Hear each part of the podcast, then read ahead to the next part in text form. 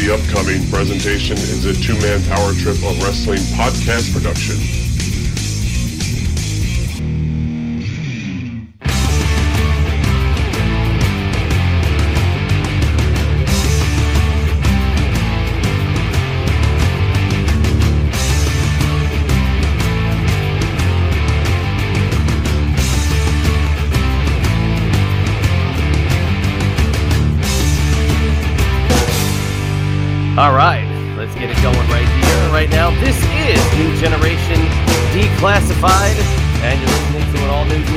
New Declassified here exclusively on the two man power trip of wrestling's podcasting empire.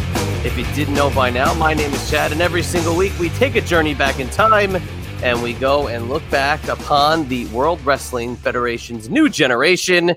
And this week, continuing the series of announcers, hosts, and commentators, or commentators, hosts, and announcers. I can never remember the order that I said it in, but it doesn't matter. We're still going to talk about part three of this illustrious group of performers with a very talented podcaster, a man who does many things, wears many hats, including wearing a hat right now. And he is uh, the rad turtle himself, Mr. Rob Francois, joining me for this evening. How are you, Rob? I am good, Chadster. Uh, I've always wanted to do a project with you on, on your show, and then uh, I've enjoyed the stuff that you've you've done with me on uh, Get My Go, and uh, you knew I had to drop a reference there. Uh, the count was about thirty-five seconds on Yep, my yep, that's So right. Well, I mean, uh, we had a good run, I had a good run. So, uh, no, it's good to be here, man. I'm looking forward to doing this and breaking all this down with you. Awesome. No, I appreciate it, and uh, you know, it's been an interesting little uh, little look into this. Uh, you know, the concept for this show. I mean, I really re-explain it every week. It's kind of giving you a look back if you weren't a fan at the time, if you were a fan who tapped out, if you weren't alive, if you were somebody who has no knowledge of the new generation. I'm not going to reinvent the wheel. All I want to do is kind of bring attention to a basically ill-fated era that doesn't get the credit it deserves for setting the table for what would be the Attitude Era, and also the guys who performed in this era, basically changing the face of the business. If we're looking at the uh, the grand scheme of things with the NWO, but this series of the announcers, the commentators, and the hosts, we're up to part three. We've covered a lot of ground, and I sent you a, a few names. But here's the interesting part: everybody, for the most part, that comes on this show either says a they weren't watching, b they had no clue who some of these people were, and in your side of things, you actually were like, no, I'm good. I know all these people. So take us back to the new generation years. Where were you at in terms of uh, being a fan of the WWF? Well, I was uh, I was a homer. Uh, I, you know, I grew up in Connecticut, so I was uh, I was a WWF guy. So uh, I discovered it in '88, and and you know I watched it all the way up and through you know till recently. So I'm uh, very familiar with the new generation. Uh, and all the names that you you uh, you have on your list for announcers. So yeah, man, I, I watched everything I get my hands on. You know, whether it be uh, you know when Monday Night Raw started, or I'd watch Livewire, or you know whatever other shows they had, the syndicated shows like Superstars, Wrestling Challenge, all that. Dude, anything I can get my hands on, um, I watched it. Awesome. No, it's a it's a great time. Again, I just I, I can't say enough good things about this era as somebody watching. Uh, but you fall right in line with uh, what I do. It's a it's a very uh, sought after time in terms of uh, nostalgia, and right now is kind of the time where nostalgia is like at its peak. I mean, we've seen this Peacock deal with the WWE Network, and you got to think that the streaming of uh, Monday Night Raws of, of uh, you know 20 years ago, 25 years ago, are a huge part of the viewing. So, what do you think to the uh, the person who hasn't seen anything from this time? What are you uh, what are you directing them to watch? Uh, you know, I I honestly direct them to start at the beginning and, see you know the very first episode and see how it grew. Uh, and obviously a couple of names we have on our on our list here tonight. Uh, one one major one uh, is is Rob Bartlett. I don't know if you want to jump already into that, but um, We'll get we'll get to that. Yeah, we'll get to him in a minute. Yeah, no. the- Uh, so you're saying you're basically in line with me. I say that this uh, era starts uh, the night that Monday Night Raw kicks off. I believe it's January 11th, 1993. Yeah, no, I mean, you'll nobody will ever forget Bobby Heenan, you know, trying to get in the building, Yeah. or you know, Sean Mooney out there in the cold, and dressed up as a rabbi or dressed up like uh, Exactly. you know, uh, Yeah. uh, I think his aunt or something. It was classic, you know, Bobby Heenan comedy at its greatest, but uh, it's self-turning from a studio show with a panel of uh, various heels and baby faces turning into a live television spectacle. Uh, I mean, going out on a limb for sure, but definitely something we didn't see before. But a couple familiar faces. You know, you still get your, you know, your Tito Santanas and, and the Nasty Boys and guys like that, who I consider to be in the Federation era. But yeah. that new generation, different look, maybe some different colors. You know, literally uh, tire wise, a lot of bright colors. Uh, but yeah, yeah, yeah, yeah, Max Moon. You know, Max Moon was a very yeah, colorful Max guy. Moon. And... I mean, the, the superstar set kind of changes a little bit. Uh, yeah. Uh, for a short period of time, they go with like a very like uh, paintbrushy style of yeah. bright blues and yellows, and you know it's very reflective of 1993. But you said it right there, Rob Bartlett a New York City comedian, a guy who would be very famous on the Imus in the Morning program. If anybody remembers uh, the Imus show when it was on MSNBC, and I remember listening to it on WFAN in New York. But Rob Bartlett, uh, oddly picked to be at ringside and in the commentary booth with Vince and the Macho Man. Uh, what are your impressions of Rob Bartlett as an announcer? Obviously, first of all, when I saw him, I'm like, who is this guy? I, I was not familiar. I mean, even being in Connecticut, I, I didn't I didn't have New York radio, which is funny. It just depends where you are in Connecticut. But uh, so I had no idea who he was, and I'm like, that that's that's a weird guy to be with Mach and uh, and Vince. But uh, I thought he was funny. I thought he brought something different to the table. I, di- I didn't like it as much then as you know as I respect him now. Yeah, uh, because that's a tough job, dude. To to go into a world that you're you have no idea what it's all about, and it's a completely new experience. And try to hang with with these over the top you know characters like Macho Man and even Vince as a commentator was uh, was you know himself turned up to 15. So uh, you, you got to give the guy credit for for giving it a go.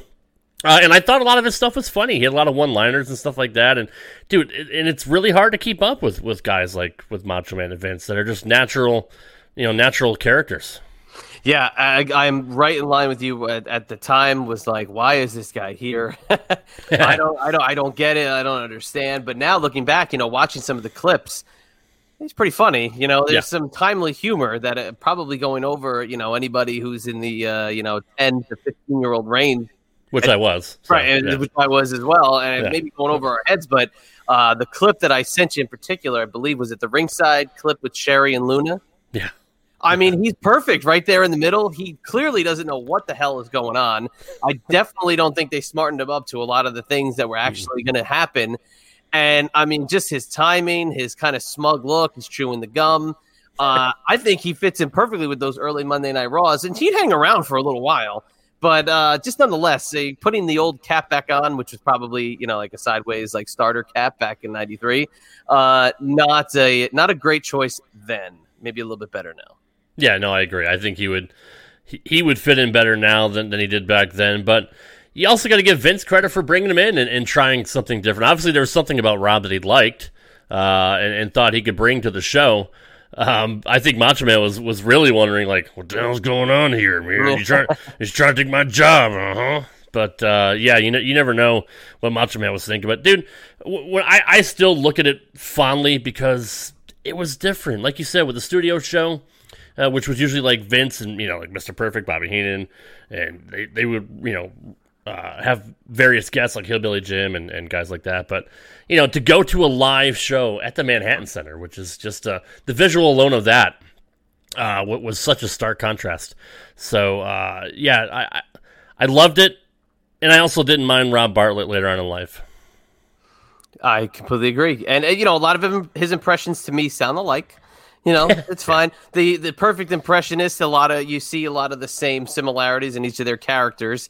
And uh, if you do search Rob Bartlett in your YouTube uh, search engine, you'll see a lot of the impressions he's done. Like I said, on Imus, so you'll see some of his stand up over the years. And I would even see him again years later. He would be on uh, Opie Radio on Sirius XM. Uh, he just always was very timely, but it just it's it's odd to picture him in that mix at, at, such a pivotal time for a show like Monday Night Raw. But you get to see how they were trying to be a little different. It wasn't yeah. just your traditional, like if it was Vince Macho Man and Lord Alfred Hayes, I, I don't know if we were going to get that same gritty Monday Night Raw vibe. Right, and that's what they're going for. Like, I mean, their their catchphrase was uh, what uncut, uncooked, uh, uncensored. They, uncensored. Yeah, they, they kept changing around. Like they kept like changing one of the words around. But yeah, they were they were trying to be different. They were trying to be edgy, and and obviously it's completely different to what you know TBS was doing. So uh, they had to come out hot and out of the box. And uh, look, Vince is always going on uh, out on a limb to try things. You know, to, to try different things. Uh, whether it works or not he's still going to try it. So Vince, as we know, has a lot of moxie, and he's not afraid to fail. Uh, but I still think this was a uh, success because I was glued to the TV every Monday night. Yeah, absolutely. And you'd see Nitro would think outside the box in '95. They'd have Steve McMichael mm-hmm. in with Bischoff and Heenan, and obviously Steve McMichael would then you know pair off and become a, a wrestler. I don't think Rob Bartlett had any uh, kind of. Uh, I don't think any aspirations. Yeah, I don't, yeah, no think any. Yeah, I don't think anything in his uh, his being was uh, to be a wrestler. Even as a manager, it wouldn't have worked for him. Uh, yeah. He was perfect as just a kind of a douchey, you know, side uh, announcer. Uh, yeah, he was kind of a, he he was kind of a douche, wasn't he? But I think that was the character. It was yeah. You know, look, he was supposed to be this the slimy, sleazy nightclub guy. You know, he was the right. nightclub comedian, and they always talked about he was a comedian. They were comedian Rob Bartlett. Yeah. Uh, I thought he fit in very well. Uh, a great little addition to this uh, new generation era.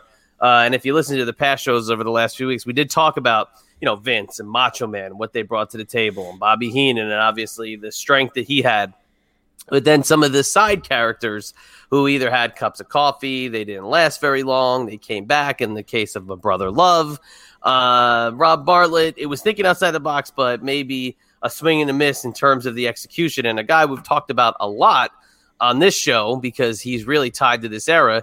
Uh, I'm curious to see what your take is on the Toddster, borrowing from the Chadster name there. The Toddster, Todd Pettengill. I mean, I guess if you could put somebody synonymous with the new generation era, you're thinking Todd and his mullets and his multicolored shirts and, and the different phases of facial hair that he would end up having. I love Todd Pettengill now.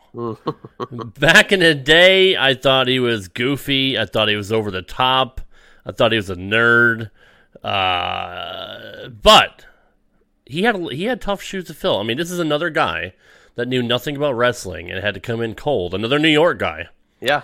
Uh, in fact, uh, I think I think Sean Mooney was the one that got him his job, if I'm not mistaken. Sean was on the way out, and I think yes. Todd Todd was on the way in. Pretty much. Yeah, and they knew each other uh, from before. So, um, yeah, Todd.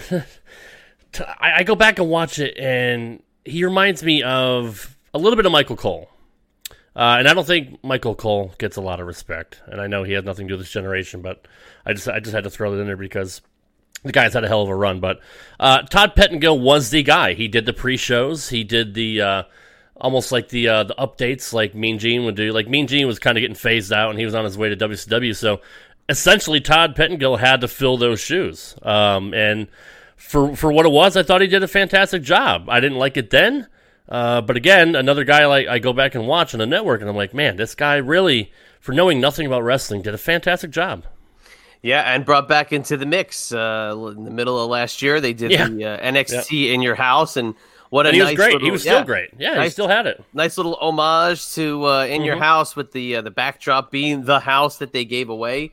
Yeah. Uh, but you know, again, it's it's more about the comedic stuff. I mean, maybe uh, Vince heard a couple of tapes too on the way into uh, New York City, right. and he thought maybe this guy's got some uh, some legs. But I mean, really, so tied to the era, whether it was Mania or, like you said, the the pre shows for the pay per views, the uh, the in Raw, you know, event. They don't call it event centers during this, but you know the the kind of uh, mid roll uh, Royal Rumble updates. Those were all done by Todd Pettengill. Yep. And one thing we've talked about a lot on this is the Slammy songs. He did, you know, the intro to the Slammies in a very Billy Crystal like uh, atmosphere and song styling.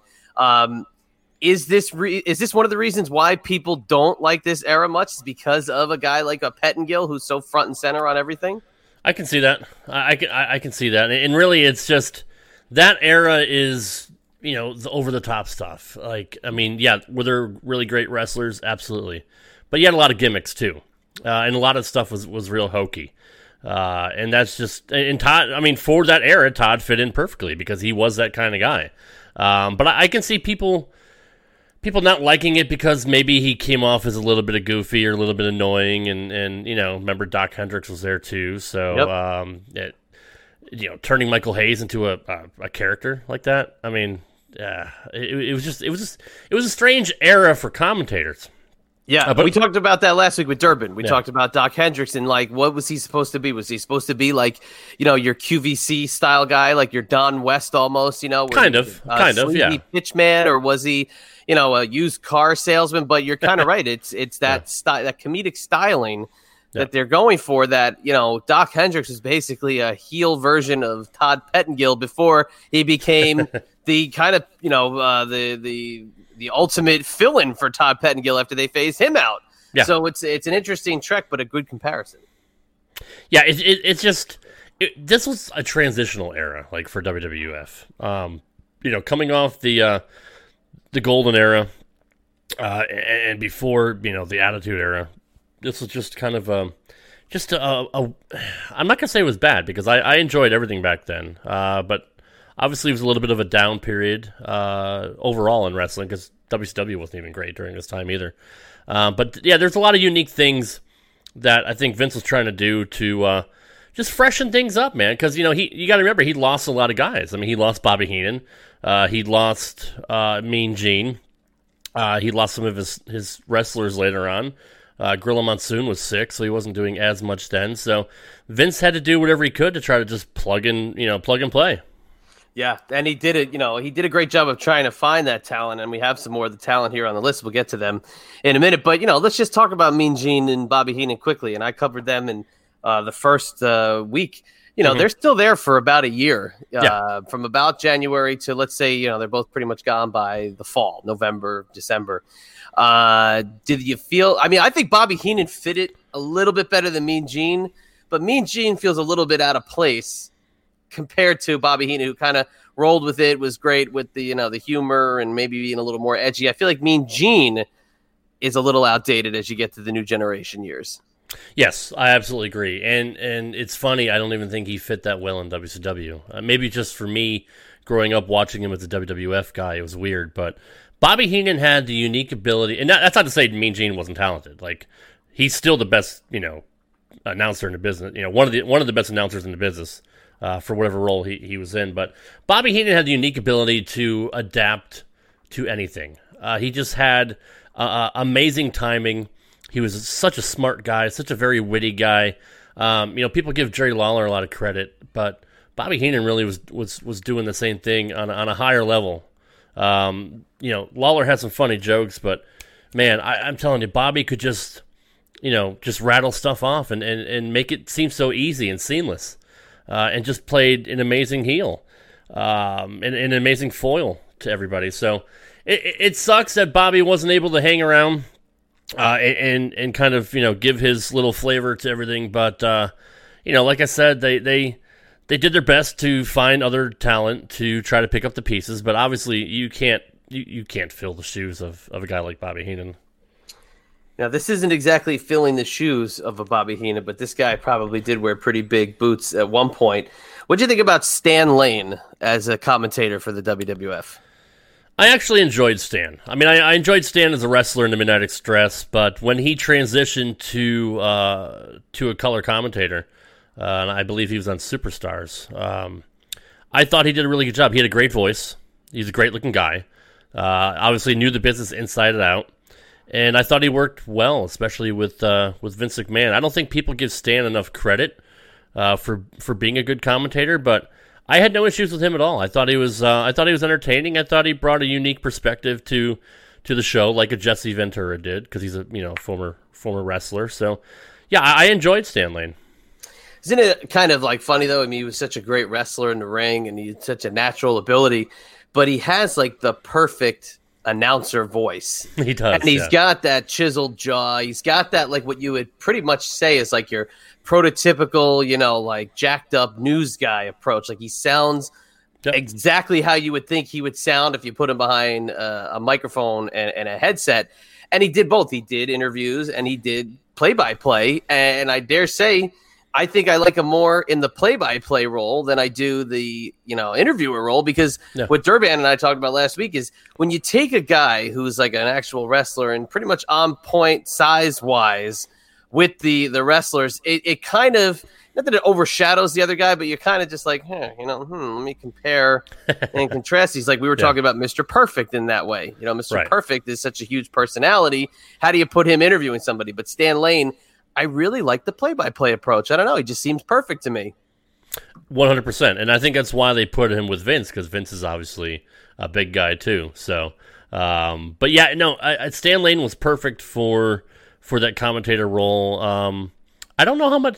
I don't. I don't really remember him as a uh, an, an interviewer. Um, it's funny that you mentioned that. I, I maybe I just blocked that out of my memory. You know what it would be? It would be more of just like, let's go to Stan Lane with blah blah blah. And he, oh, Mm, you know, I guess just this time is Lex Luger, and Lex Luger come Right. out. It wasn't any. It would be those plat. My some of my favorite things. Those platform interviews, Right, it would just right, be literally a box that was in the middle of the entryway, and Yeah. the guys would just come out of the curtain and step a little bit to the right, and they'd be on the platform. And I remember back in the day, as I was such a little mark, I would take. Do you remember the old VHS like file draws that you would have? Do you remember those? hmm Yep.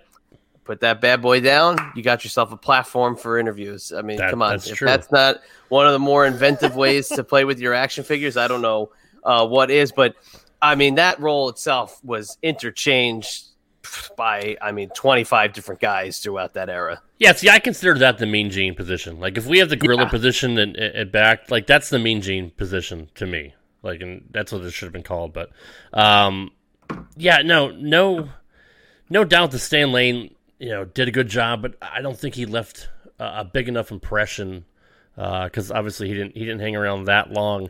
I don't know the reasons why he left. Maybe you do, but uh, when he was there, I thought he did a very good job. And, and, and like you said, he he looks like a million bucks, and he sounded great too. So I'm surprised he didn't have a, a, a longer run unless he chose himself. Yeah, I think it was all it. him. I think that he just he wasn't retained, and and that was it. But he was there for you know a good part of two years. Yeah, Uh, if you watch, and it's one of my favorite WWF manias, the WrestleMania 10 uh, day before during the Fan Fest, uh, he he introduces the Macho Man who enters, you know, through the crowd at the Fan Fest, and it's just a spectacle to see this man wearing this, you know, elaborate jacket and hat, uh, walking through a sea of children. Who, if he walked by me, I would have shit myself. uh, but then Stan Lane sitting there with the microphone, you know, waiting for the guy. So it's just kind of funny. Uh, these two. Burly gentleman there in the middle of Madison Square Garden. yeah, I remember that actually. I remember that, um, and I I almost went to WrestleMania 10. Um, I was really really close to it, but my dad wouldn't buy me the tickets. But I ended up going to 20, but I missed 10. yeah, I remember 20 couldn't get the tickets, and 10, I feel like I knew 100 people that were there, and I wasn't. so uh, Yeah. that was the way it went with the Garden. Yeah. Survivor Series 96, WrestleMania 10, you know, Yep. uh, you name it. uh, how about another? We'll give you another wrestler, and this guy was on the platform in the clip that I sent you. And he's one of my favorite uh, tag team guys uh, of all time. That's Raymond Rougeau, a very soft spoken announcer with a very thick Canadian accent. Uh, I, I'm surprised he actually uh, had that long of a run with uh, as an announcer or, or interview because of, of that accent. But Ray Rougeau was obviously a fantastic wrestler along with his brother Jacques.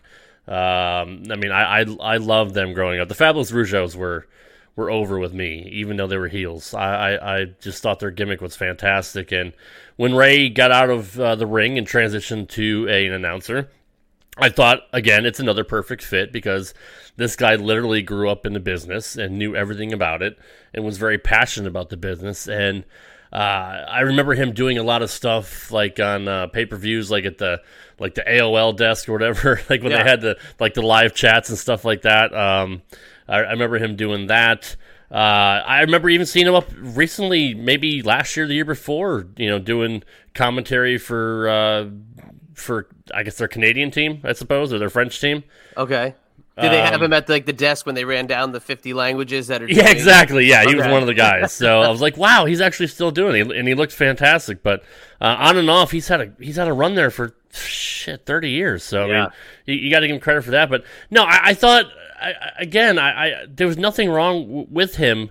I just think there was a lot of younger fans that maybe didn't know who he was. Yeah, I could see that. Only a few years removed from being, you know, fabulous Rougeau brother, and ironically, his brother uh, Jacques Rougeau is teaming with uh, PCO. Yep. Quebecers, or as Todd Pettengill would call them, the Quebecers. The Quebecers, uh, yeah. During that uh, that time span, but yeah, the, the the what I sent you, and I'll put the link here in the uh, the drop down, is uh, a platform interview. Ray Rougeau brings out Shawn Michaels. They're starting to build for the ladder match. The Intercontinental Championship kind of uh, up for grabs at that point. Who was the uh, the real world real Intercontinental champ? but no, I thought he's soft spoken. Yeah, he's not yelling.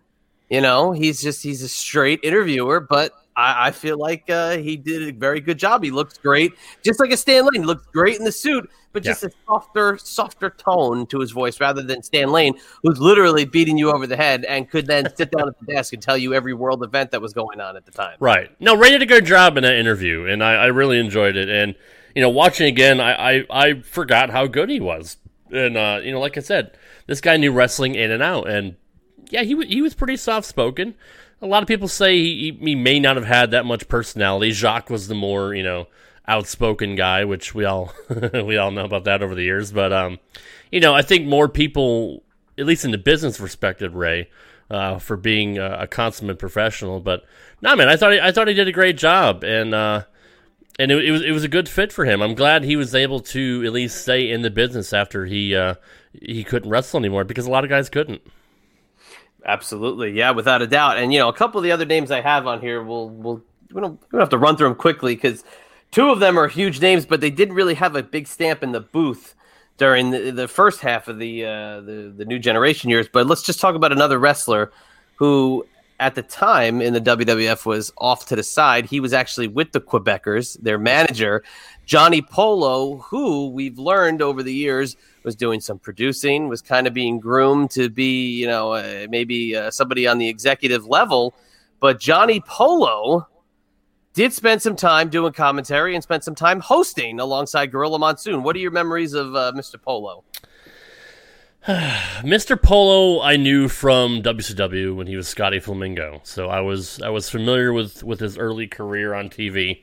So when I saw him show up on WWF TV, I'm like, what is what is Scotty Flamingo doing here? Uh, and obviously they changed his name to Johnny Polo, and he was another gimmicky kind of guy, uh, which he did a lot in his early years. But to me, uh, Scotty, uh, I mean the the real Scott, you know, he he's a brilliant man. He really is. Uh, kind of uh, eccentric, but most people that smart usually are. He, he's a great talker. he has a very very sharp mind for the business. Um, at the time, there's another guy where at the time I'm like, this guy's goofy. Like, what the hell's he doing being a commentator? Yeah. Going back and watching his stuff, I'm like, I get it. I totally get it. I mean, he he, his timing was great. Uh, his knowledge was was spectacular. He's a, like I said, he's a great speaker. Uh, he has a great vocabulary. Uh, I, I, thought I respect him a lot more now um, as a commentator uh, than I did then. Um, I thought he was better suited as a manager at that time, um, but going back and watching him again on the network and, and seeing his commentary, uh, I have kind of a new respect for him because again, that's a tough job to do when you're not used to it. You know, when you're when you're one of the boys and you're you're one of the talent and you have to kind of transition to that role. Um, not everybody can do it. I mean, we've seen some some fail- failures over the year, but I, I think uh, I think Johnny Polo did a good job.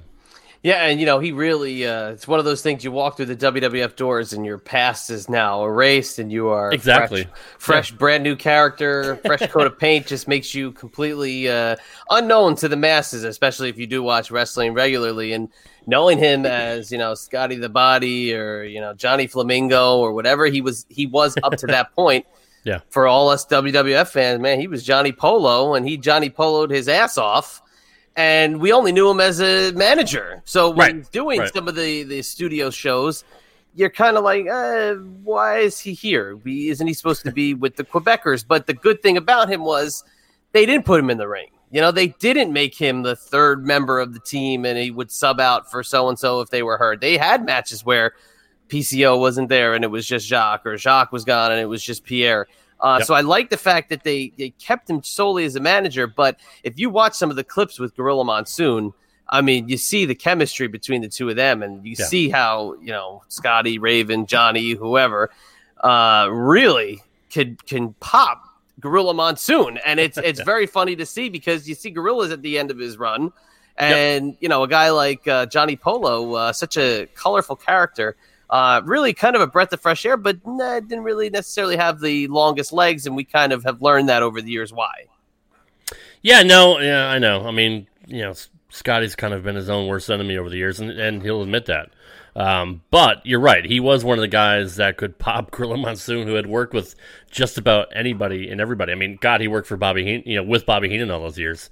Um, like I said, Johnny Polo was a, was a brilliant guy, uh, and and just so super witty. Uh, another one of those guys that was just so quick witted, and it was a good fit for him. And I and you're right. I did like him as the manager. Um, I only knew of his career, obviously, like I said, from WCW. I didn't. He didn't I didn't see him that much down there. Um, obviously, he wrestled a lot more in ECW.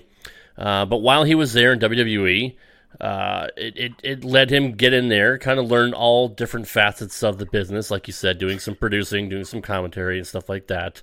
Um, you know, he learned a lot. By the time he got to ECW, he was polished. Yeah, crazy, right? And if you ever watch, if you ever watch when he came into ECW, it's great to uh, see Stevie Richards build up Johnny Polo arriving in yeah. ECW, and it's not Johnny Polo, it's Raven. And the transition is just like, you know, to snap your finger. And now you went from this eccentric, colorful, goofy character to this dark, serious, and like, you know, absolutely like uh, mesmerizing persona. Yeah. It's, uh, it's quite the transition, but you know, they didn't kind of deny who he was. They didn't say like how WWF would be like, oh, I don't know who this guy is. He never right, wrestled yeah. anywhere else. Now yeah. it was like, no, he was Johnny Polo, but now he's Raven.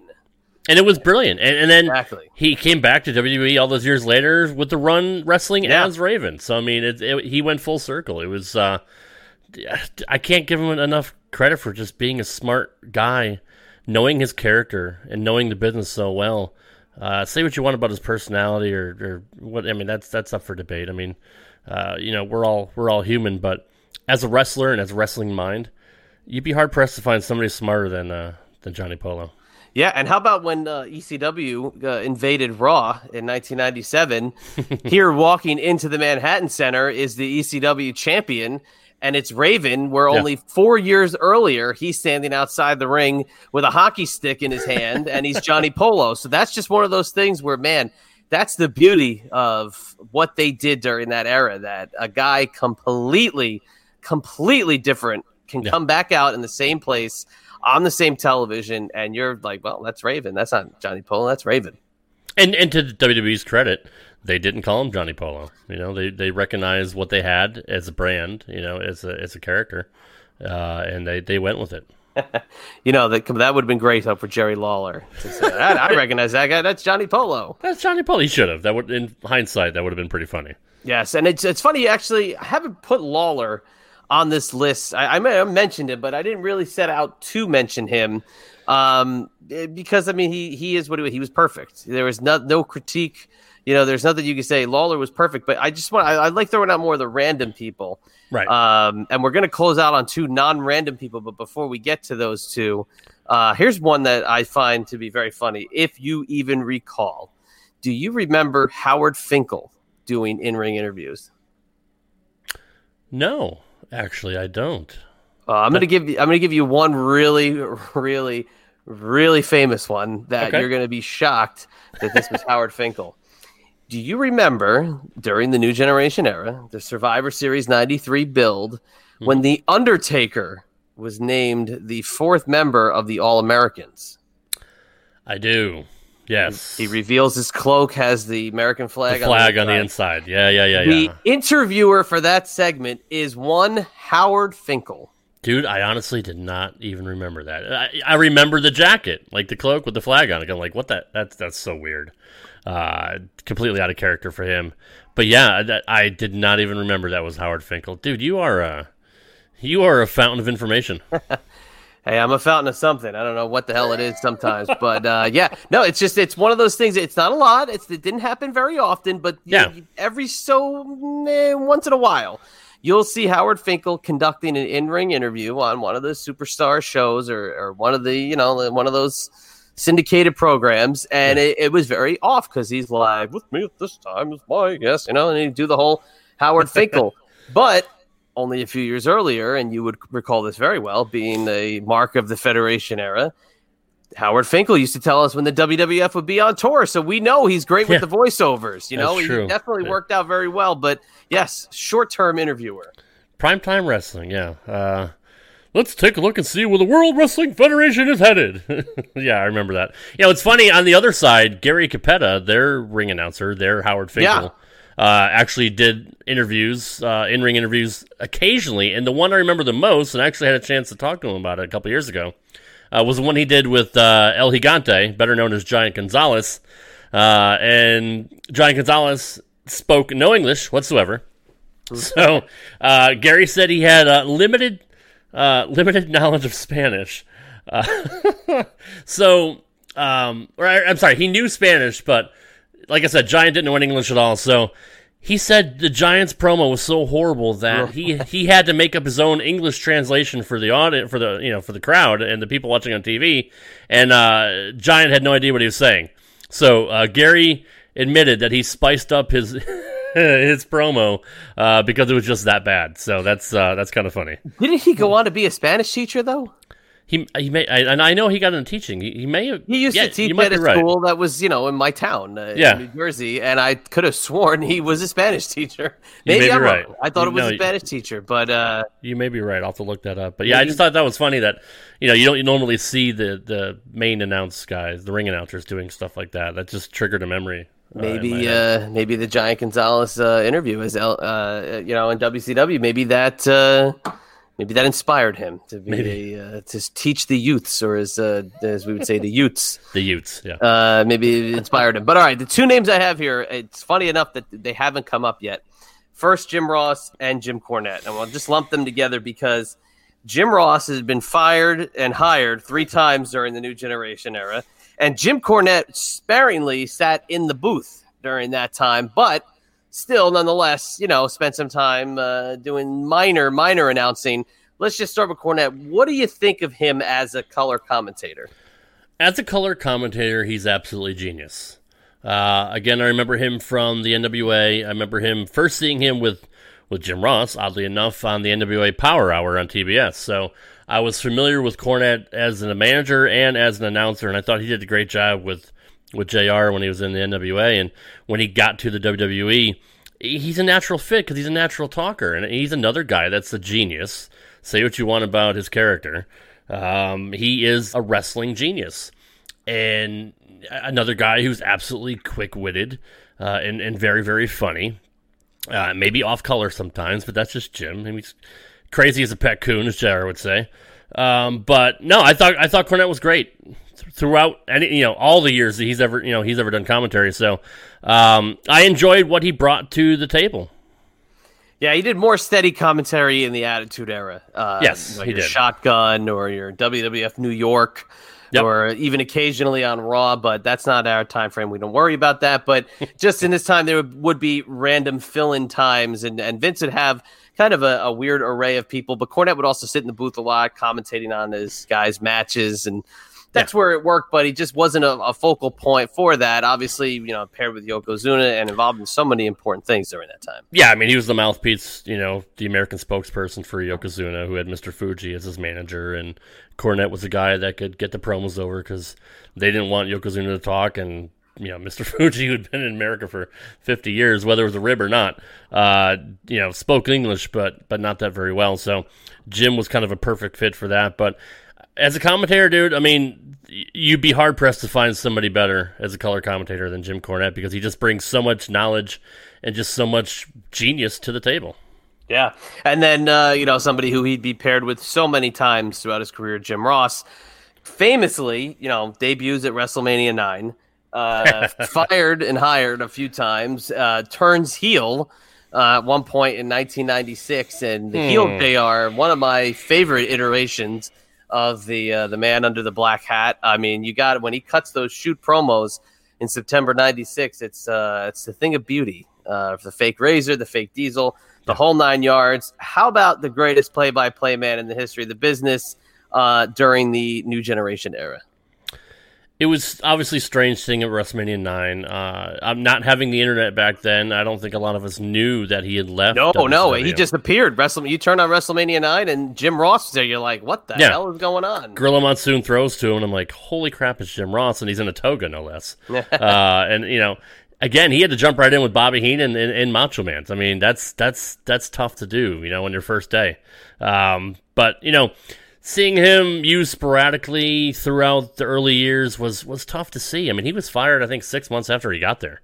Yeah. Um, and then obviously he had he had Bell's palsy later on, but you know, coming back and and you know, cutting those heel promos and, and being paired up with the fake Razor and the fake Diesel. I remember the story that he told in his first book, Slobberknocker, of him in the car on a road trip. Uh, it's snowing like a son of a bitch, and he's driving with Gerald Brisco, and he's uh, reciting his first you know heel promo over and over and over and over and over again for hours. And and um, he's like, "What do you think, Gerald?" And Gerald's like, "Jim, I'm trying not to kill us right now." He's like, "Please just shut the hell up," you know, because like they're in the middle of a freaking blizzard, and and Jr. was just so so worried about you know going out there and having to cut that promo because it's a completely different role for him. Um, Jim could do no wrong in my book. I- I- no matter what era he was in, whether it was Mid South, whether it was Smoky Mountain, WWF, NWA, WCW, AEW, it doesn't matter. Jim Ross is, was, and always will be the best there is, the best there was, and the best there ever will be. You can't go wrong. I mean, you literally cannot go wrong at all. Uh, Jim Ross, the the voice of the uh, the Attitude Era, the voice of many fans' uh, childhood and and Yeah. formative years as, as wrestling fans. But during this, you know, he's a, uh basically a weekend announcer. He does some of the uh, the Royal Rumble reports and He did the, fa- the the face to face gimmick where did you yep, know the face to face. Uh huh. Yeah, I remember those, you know, a lot when he'd have uh he would interview, you know, he was at a desk in a studio and interview a guy that was supposed to be like live or whatever, and they're or, or both guys are supposed to be, you know, Yeah, they'd be in their hometown studio when they Yeah, literally, exactly. They just have different curtains behind them, and it's like, no, uh, Diesel is in Detroit, Michigan, and Shawn Michaels is in San Antonio, Right. right now. Yeah, yeah, exactly. So I remember those very fondly, but you know, he did a great job at everything. I mean, you, you can't ever say a bad thing about Jim Ross, especially when he was on camera, because he was that good at what he did. I mean, he learned from the best minds in the business, whether it was Leroy McGuirk and and, and Bill Watts, and um, you know, learning from uh, from Howard, uh, sorry, Gordon Solie. I mean. JR learned from the best in the business, and he had such a love and a passion for it. Everything he did showed that passion. And, uh, you know, whether it was, like I said, being used sparingly or, or just in different spots or hell, dude, I'm sure he did even a great job producing stuff behind the scenes. I mean, he was obviously in talent relations. Uh, Jim Ross could do it all. I mean, he might be the, the best, like, you know, five tool or six tool player you'll ever see in, in the, the history of wrestling. That's why I saved him for last because uh, you're not just going to throw him willy nilly in the midst of uh, you know uh, Charlie Minn and uh, Murphy and Right, uh, you yeah. know all the other randos that we talked about over uh, the last three shows. But uh, definitely a great closer on uh, on Jr. If you were going to pick somebody out of all the announcers that uh, you know, if you didn't listen to any of the episodes, just anybody you could think of off the top of your head. Who's your MVP announcer, commentator, or host of the new generation era? Rio Rogers. Uh, I tried to pop you on that one.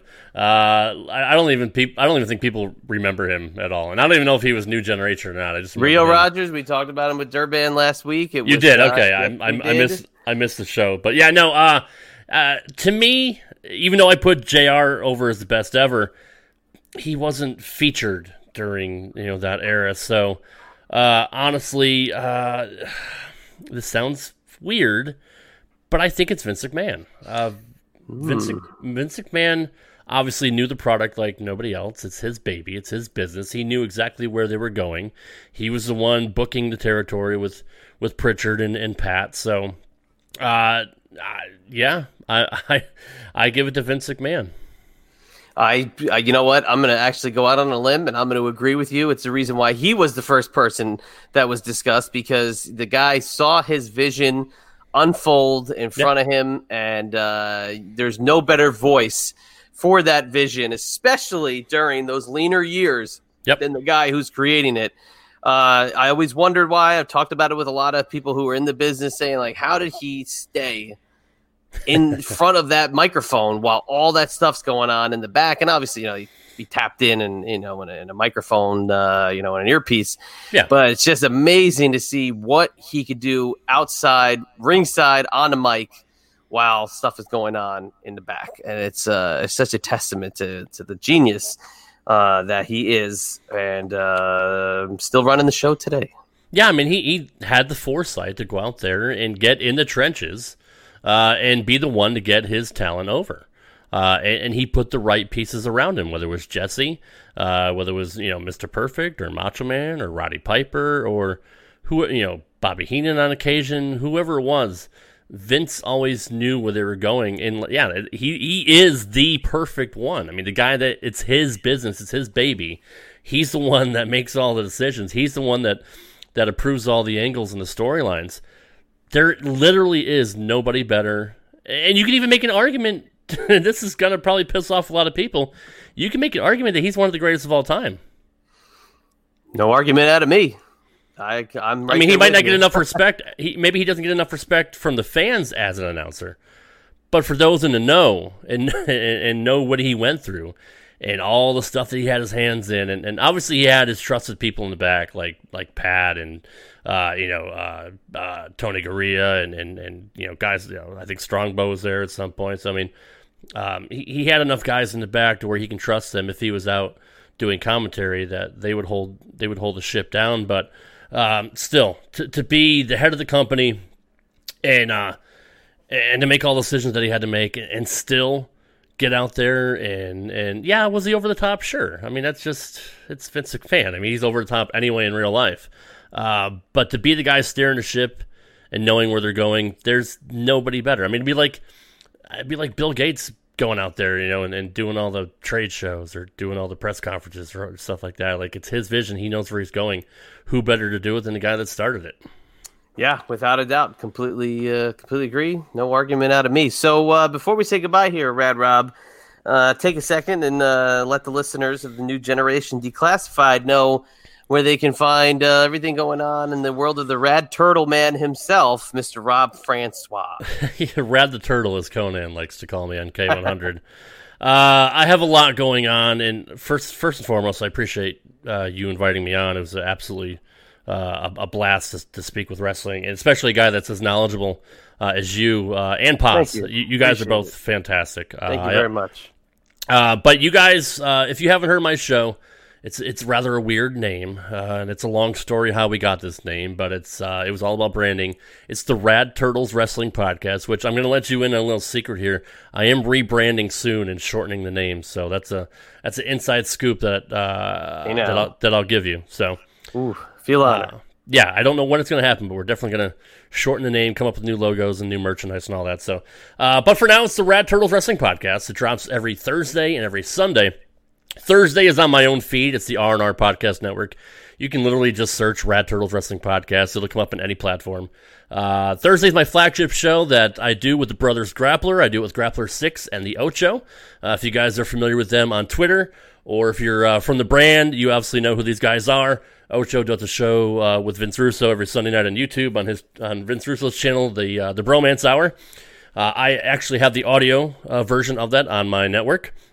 Uh, so if you wanted to download that in podcast form, you can definitely search the Bromance Hour with Vince Russo and subscribe to that on on Spreaker. Um, Sunday is my retro show. It's RTW Rewind. I also have that on my own feed, and I also have it on Hacker Hameen, uh, part of the Hameen Media Group, uh, every Sunday on their feed. Uh, subscribe to uh, Hacker Hameen on on Podbean or any other uh, of your favorite podcast apps. And I'm very fortunate they gave me an opportunity to be on their main feed. And that's my show where I talk to former wrestlers, former personalities uh, from the sport of professional wrestling from the 80s, 90s, and early 2000s, uh, as well as doing watch alongs of uh, some of our favorite matches from the past. Uh, and it's just all things retro. It's a, it's a passion project of mine that thankfully has taken off and been recognized by, uh, by other people in, in uh, the Hameen Media Group. So I'm very fortunate for them. And I also am a semi regular guest, which pretty much as you are uh, as well on Get My Go. uh, it is the brainchild of the great Mike Durban, who was on your show last week. And uh, Mike Durban is a fantastic host, uh, an editor and producer. And uh, if you guys don't know who Johnny Podcasting or John Wangland is, you're in for a treat. Definitely check out Get My Go. You can find them on YouTube, youtube.com slash Get My Go, or you can subscribe to them uh, in the podcast form. They have an audio version of it. Uh, it it's definitely a very, very funny show. It's a parody of a person that, uh, as Chad likes to say, uh, is a cosplay podcaster. uh, and we've had so much fun appearing on those shows, and I'm sure we're going to be on many more to come. Uh, it's one of our treats that we either watch or listen to every Saturday. Uh, but yeah, man, I appreciate you having me on. That's uh, that's all I got going on. Depending on when this dropped, uh, I'm assuming this drops next week. Tomorrow. Oh, it is dropping tomorrow. Okay, good. You can cut that part out. Um, I will not. Okay, that's fine. Uh, we are going in the Extra middle. work there, buddy. Come on. No, that's that's fine. I mean, Johnny didn't teach me how to edit either, so no. Uh, this, we're in the middle of my second annual Rad Rumble week, uh, which I do for the big shows. I do it for the Royal Rumble, WrestleMania, and SummerSlam. Uh, so this is the second year I'm doing it. It's seven days of shows, seven straight days, starting on Monday uh, and going up to Sunday. This week's uh, this Sunday's WWE Royal Rumble. So uh, check out all the shows on my feed. Monday I did a watch along of the 1999 Royal Rumble match with the Aussie guy Dean Galloway. Tuesday was my interview with former WWF wrestler, one half of the Killer Bees, the president of the Cauliflower Alley Club, B. Brian Blair. Wednesday was my interview with former WWE re- uh, referee Jimmy Korderas. Uh, Thursday uh, is my flagship show with the Grapplers. Uh, Friday, which as we're recording this, uh, will drop in a couple days. Uh, Friday is my uh, interview with former Ring of Honor superstar and trainer, founder of the Wrestle Life, Mr. Bob Evans. Saturday is our Royal Rumble retrospective roundtable with personalities from the Hameen Media Group. We have MSG, RBV, and Michael Jargo coming on to talk our favorite Royal Rumble moments and matches. Uh, what else? On Sunday, we're going to conclude with our post game wrap up show when WWE Royal Rumble goes off the air. Uh, RBV and MSG will be on with me to uh, to break down all things Royal Rumble 2021. Is that enough plugs, dude? Is that I think I got them all in. I'm sorry. I was going to get a cup of coffee and I decided to come back. You were still talking, so uh, Gotcha, should yeah. be enough. No, Well, I mean, you you and you and Paz plug the shit out of everything on my show. yeah, so, uh, no, I'm kidding with you. No, you're doing a great job. Keep up the good work. Like I told you, on, off, and whatever we talk, I'll always put you over. So you're doing a great job. So keep doing what you're doing. If you want to follow me, it's at Chad E and B. Follow me on uh, Instagram or Twitter. And uh, for everything in the TMPT Empire, TMPTEmpire.com and my personal website, IBExclusives.com. Check it out today. So, for my uh, good longtime personal friend, uh, Mr. Rad Turtle himself, shortening his name, but not for right now. We'll just say the uh, the raddest turtle of them all, Rob's Francois. This is the Chadster. We will catch you on the flip side. Thanks for listening to the two man power trip of wrestling. What the world is downloading.